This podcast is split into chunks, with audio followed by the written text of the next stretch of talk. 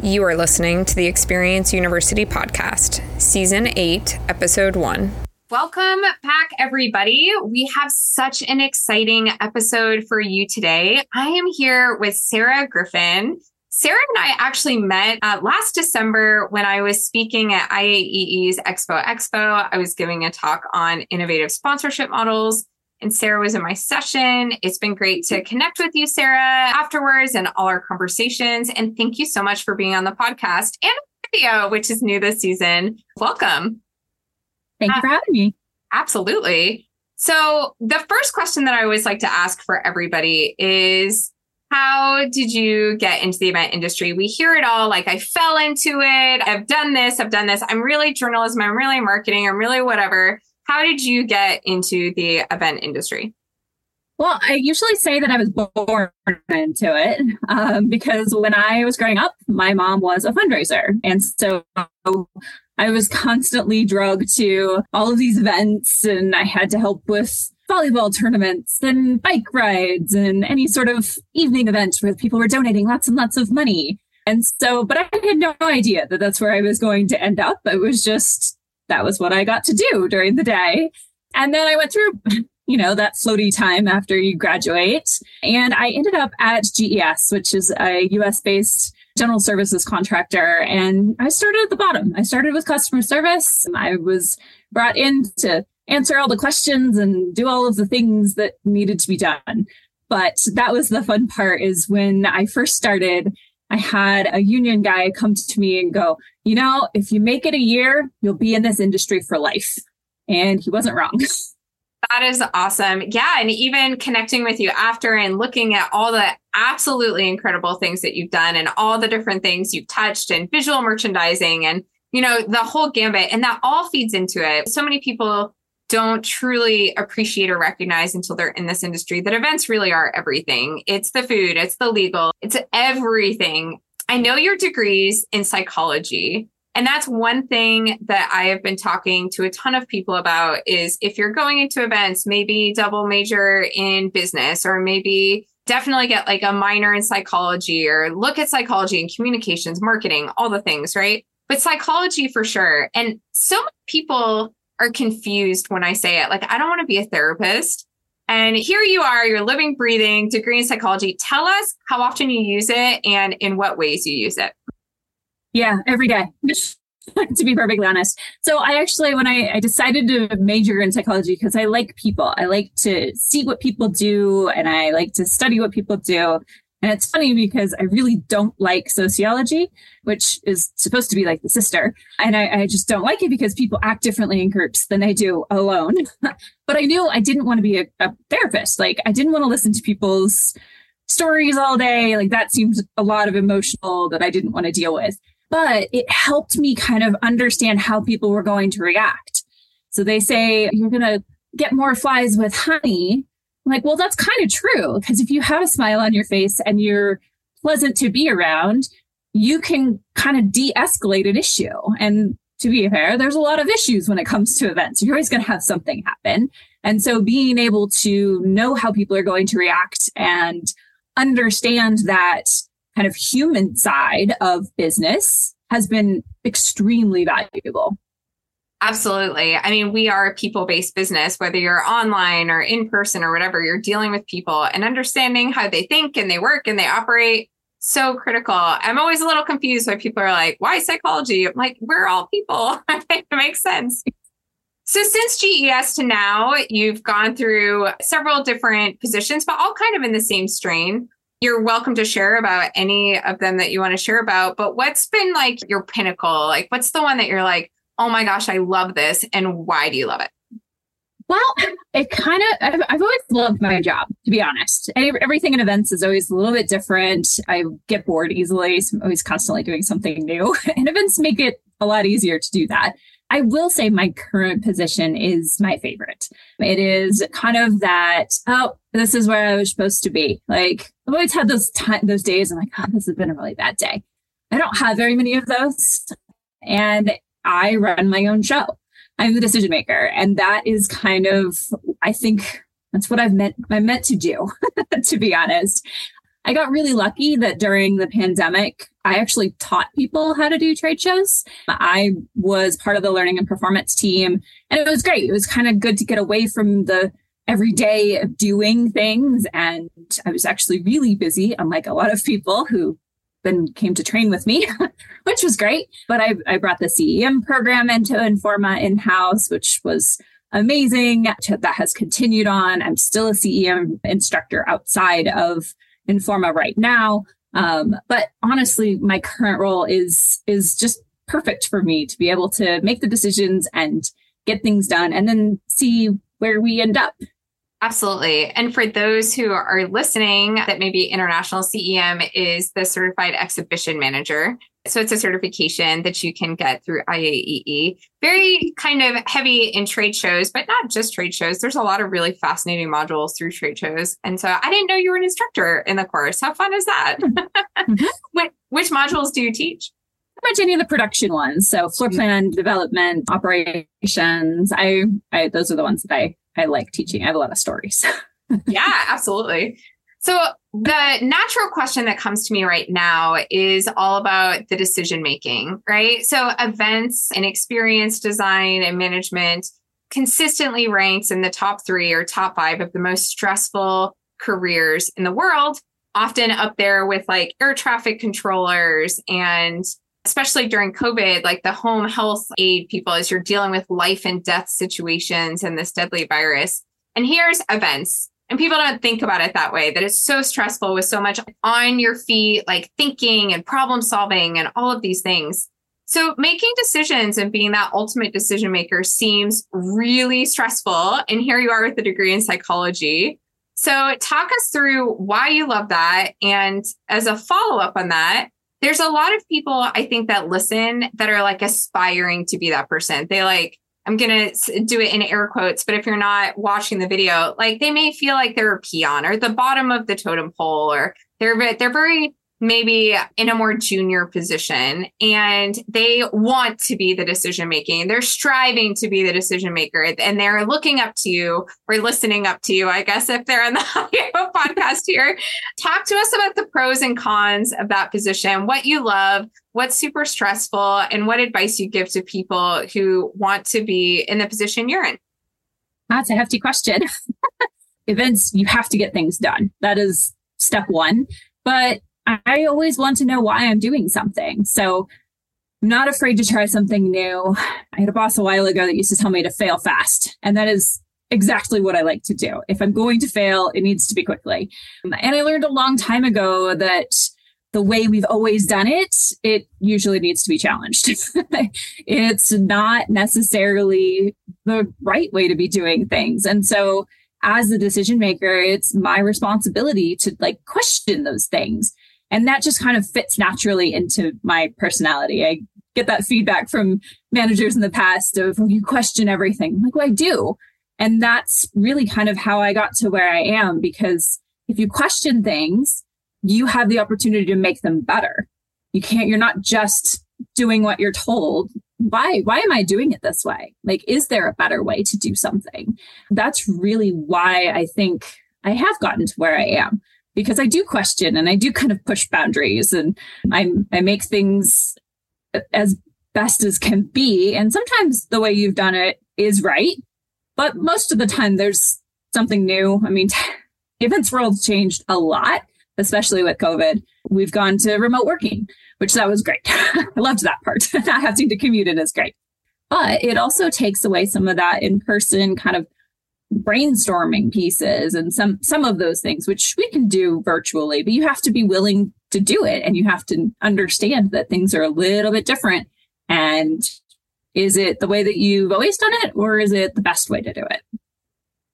Such great insights. Absolutely. Just and for everyone that's listening or watching this podcast you know sarah so good. She reached out ahead of time yesterday and this morning was like well, where's my list of questions? And I was like, it's a natural conversation. You know, as planners, we want to know all the things. So these questions that I'm asking her off the cuff and she's killing it, crushing it. It's super awesome. So, Sarah, you mentioned like after COVID, right? So, you've been in the industry for a long time. In fact, you may be one of the few guests that was literally born into it. like you had no choice.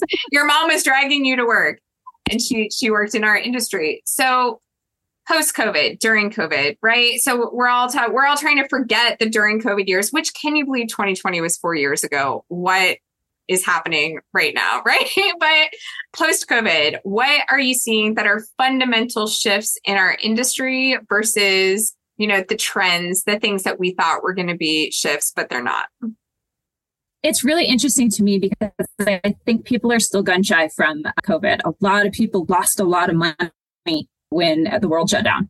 We had contracts that were written not great, where they were in in favor of a supplier. And so an organizer lost money because they had to pay out and they canceled their event.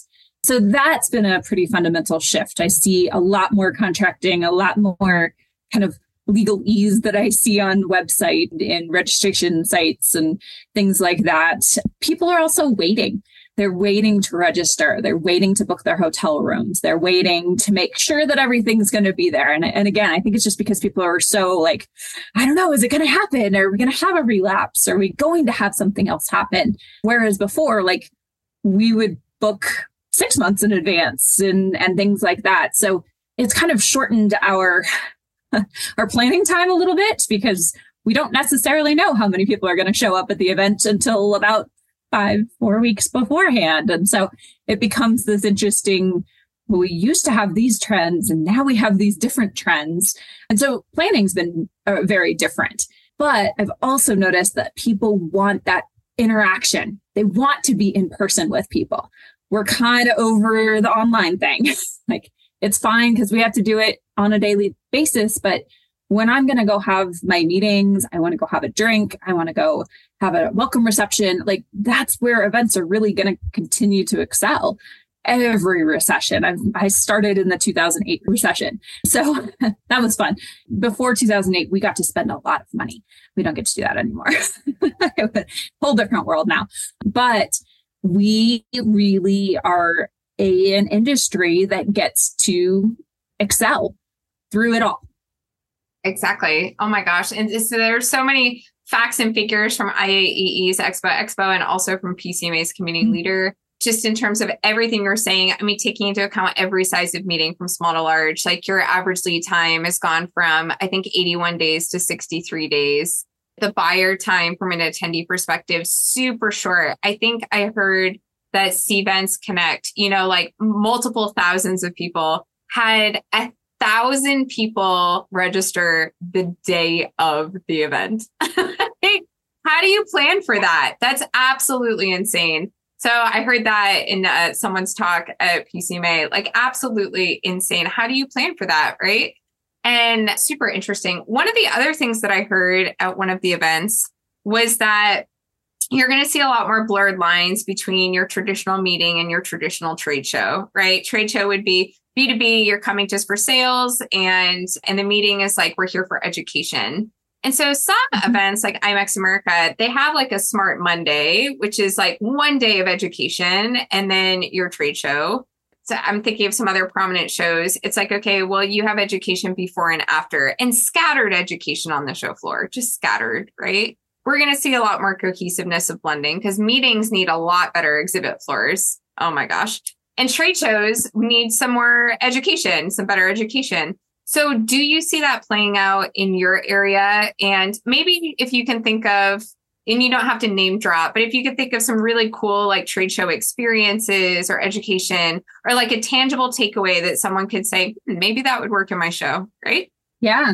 It's funny that you bring that up because at CPHI North America, which is my show, we just moved our content onto the show floor. We've historically been in a meeting room and everything was all kind of pushed away and tucked away.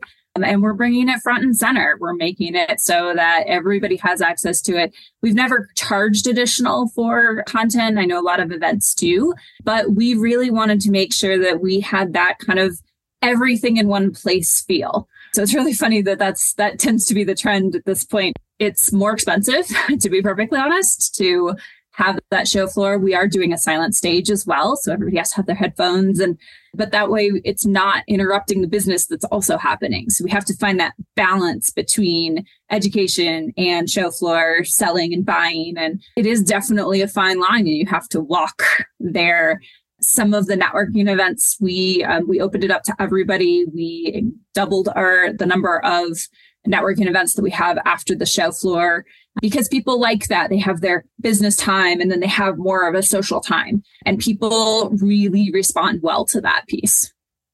That's so good. That's so good. I know a lot of the listeners online maybe follow me on LinkedIn or maybe they don't and they should, but a lot of people now are starting to share more about their experiences now that they're out and about post COVID. Like, I'm at this show and I'm doing this and I'm doing this. And I know 40,000 plus people follow Julius Solaris, right? And they're getting their updated content from him and facts and figures and travels everywhere. And I love him. He's such a pleasure.